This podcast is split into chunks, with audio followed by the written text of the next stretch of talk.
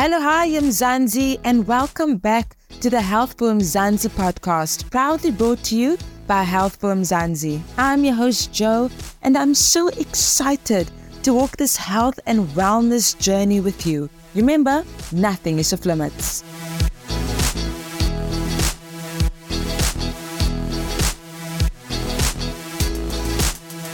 It's Men's Health Month, so for the last week in November, we focused the discussion on prostate cancer, a subtle but formidable adversary which has quietly become one of the most common cancers among men in the nation.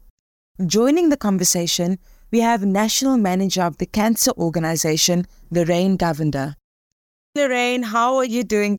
I'm doing great, thank you. Thank you so much for joining this conversation. We're ending off the month of November and we're going to shed some light on the topic prostate cancer. So I think it's a very important topic, sometimes difficult to get into, but thank you for joining the conversation. Thank you. I'm so grateful that the Cancer Association has an opportunity to yeah. talk on this topic.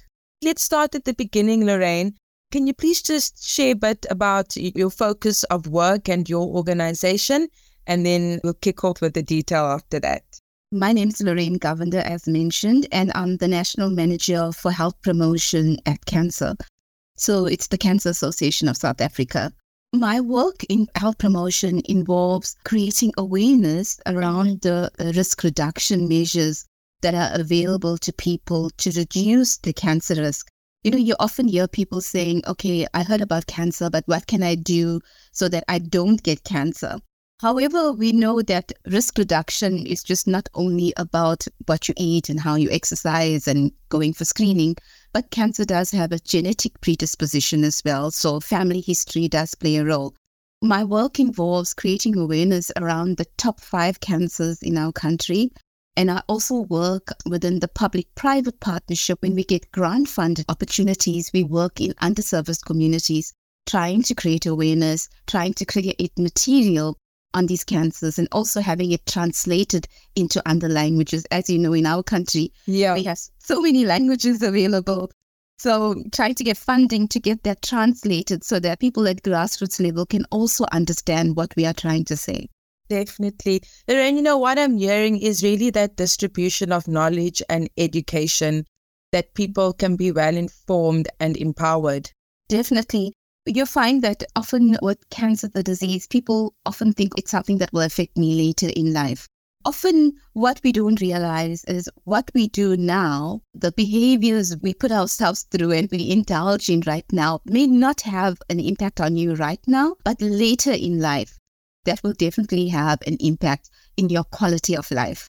So, our challenge in our country is there isn't enough information at grassroots level for people to know what they can do, how can they mm-hmm. reduce the cancer risk, or even understanding cancer, the disease itself.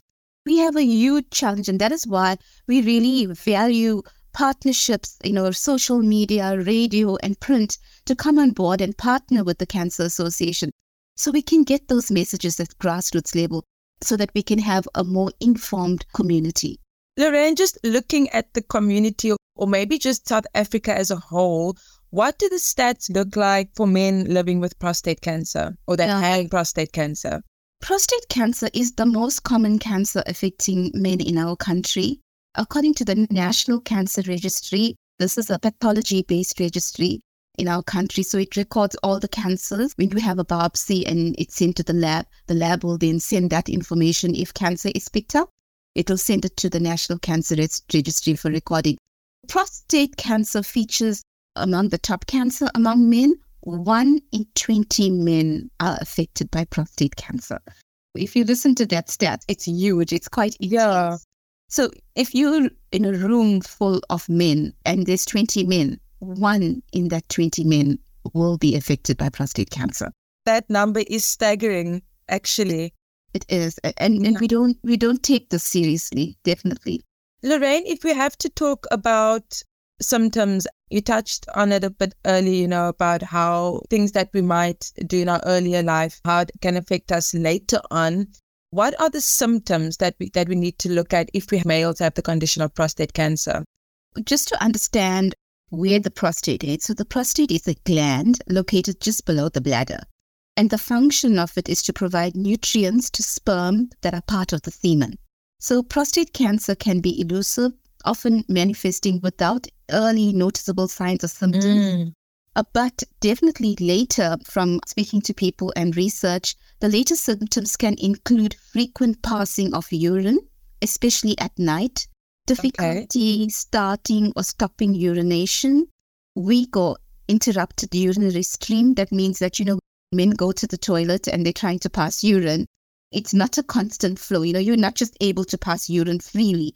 Stop and go situation. And then you also have painful or burning sensation during urination or ejaculation. Often people present with blood in the urine or semen.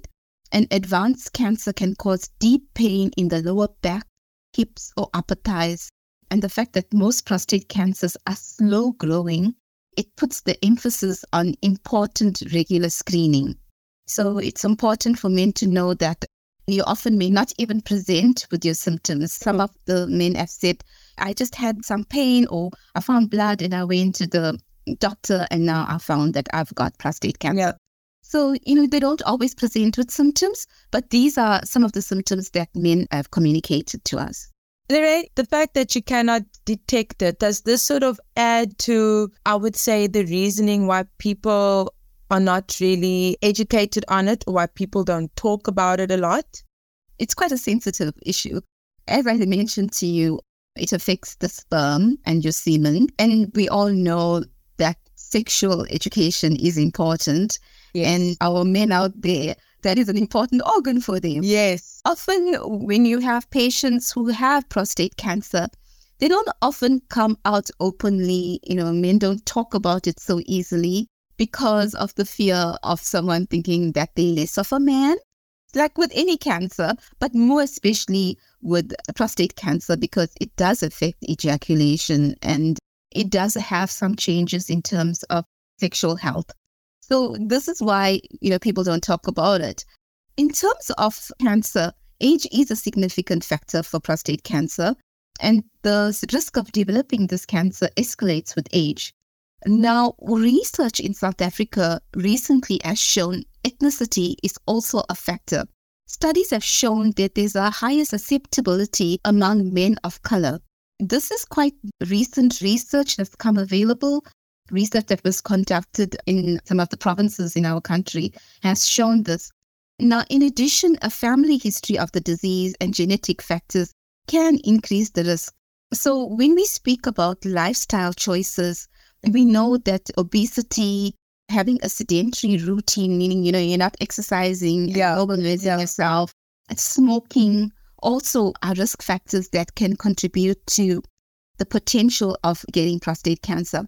So, although I mentioned prostate cancer affects people more in the older age group, we have also had cases of younger people, people younger than 40, having prostate cancer. So, family history is so important. And that is why we encourage men to talk about their cancers. We encourage women to talk about their cancers to their families because it's just not about, okay, so my father had prostate cancer, I may get prostate cancer. It could also be that my mom had breast cancer, I can get prostate cancer. Or my dad had prostate cancer, and I may get breast cancer. So you are the risk the genetic factors are so important and people don't talk about it. So having your family history talking about cancer is so important so that you know your generations to come will know about their predisposition to cancer. Definitely. And Lorraine, I think just to add to that, I think when we start creating those safe to talk about the history of our family and what's prevalent in terms of health, then we can access proper information and, you know, services that, that can help us treat whatever we might have. Definitely. So, you know, when you think about cancer, Dr. Google seems to be the first option. Um, so, the Cancer Association, our website is quite interactive and it has a lot of information on the different cancers. Using reliable resources when you are trying to find information is definitely very important and support you know you've you've touched yeah. on that now support is so important because At the Cancer Association, we also have a virtual meal support group. So, you know, if you want to talk about it and you want to discuss it, you know, you have the opportunity to actually join that virtual support group to find out more and to share information. We really need the great man theory is not going to work. You really need to come down and talk to people, offer support, encourage people to go for screening, tell people about the symptoms because, you know, prostate cancer is a highly treatable cancer. People should not be dying from prostate cancer. What I've mentioned earlier on, and you go to a clinic and you say, okay, I want to have my prostate uh, cancer screening. This is not routinely available. So, unlike women, you know, if we say, all right, we're worried about cervical cancer and we want to go and mm-hmm. have what are the tests available, women can easily go to a clinic, a primary health clinic, and have yeah. pap smear done to pick up their risk for cervical cancer. So, unfortunately for men, this is not so. However, if you present with these symptoms and you do go to a primary health care clinic, it is important to know what your rights are and to say to them, you know, I want to have tests done. So, the PSA test, prostate specific antigen test, is available both in private and the public sector. So okay. it is a blood test. So they will draw blood from you and they will send it to the lab and it can pick up whether you have a risk for prostate cancer. So the PSA test, if it's showing a high figure, it may not necessarily tell you that you have prostate cancer. However, it could be an infection that could have a high, you know, show an increased amount of your PSA levels. Yeah. However, when you do go and you have the test done and it comes back the doctor will then do a rectal examination with you. It's called a DRE, which is a digital rectal examination. Yeah. Your anal passage. Yeah. Put up the finger and check whether they can palpate the gland because usually if there's problems and concerns, you will have an enlarged prostate gland. If this is so, you will then proceed to have some tests done, which is a biopsy of the prostate gland and this is, you know, uh, taking tissue from your prostate gland, sending it to the lab to check whether you have prostate cancer. So the tests are quite easy, simple tests to be done, a little bit uncomfortable. And I think that adds to the sensitivity of it. Definitely. But yeah. we must remember a little bit of discomfort will help save your life and improve your quality of life long term.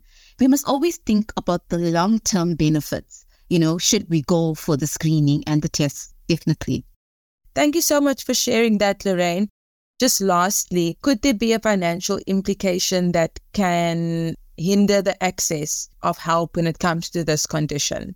So, cancer, like any other condition, is often a debilitating condition. If you are accessing the public sector, are going to go to the primary healthcare clinic, you must tell them the symptoms you're presenting with we must be mindful that they have a huge workload as well at the primary yeah. health yeah. clinic. Uh, however, you as a person and an individual, you need to tell them, please, can I have these tests done? Please, I've heard about the PSA test. Can I have this done? I'm worried about my symptoms. You need to voice your concern and voice your need. It is your right to have yeah. screening done. In the private sector, there is routine PSA you know, that men can access. If you are over the age of 45 and you have a family history of prostate cancer, you can have the routine PSA test done. Over the age of 50, you can also have a PSA test done. Medical aid does pay for this. When it comes to debilitating, and this is what I want to say to the employers of the people who are affected by prostate cancer, go and get the test done when they go for treatment, you know, there's different levels. There's the procedure, the surgical operation, yeah. there's the chemo and radiation that they need to go through. Please allow them the time to go for these tests. It will mm. all help with you getting your employer back, you know, fit and ready to work for you. Thank you for joining this week's episode of the Health for Mzansi podcast. For more on our prostate cancer chat, check out healthformzansi.co.za.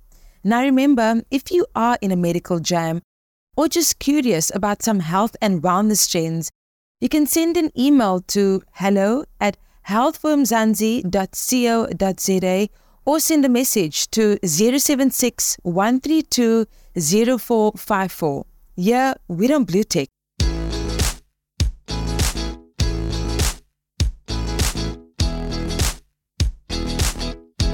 So there you have it, gals and guys. Information is and will always be important when it comes to any condition. Make sure to do your regular testing and screenings.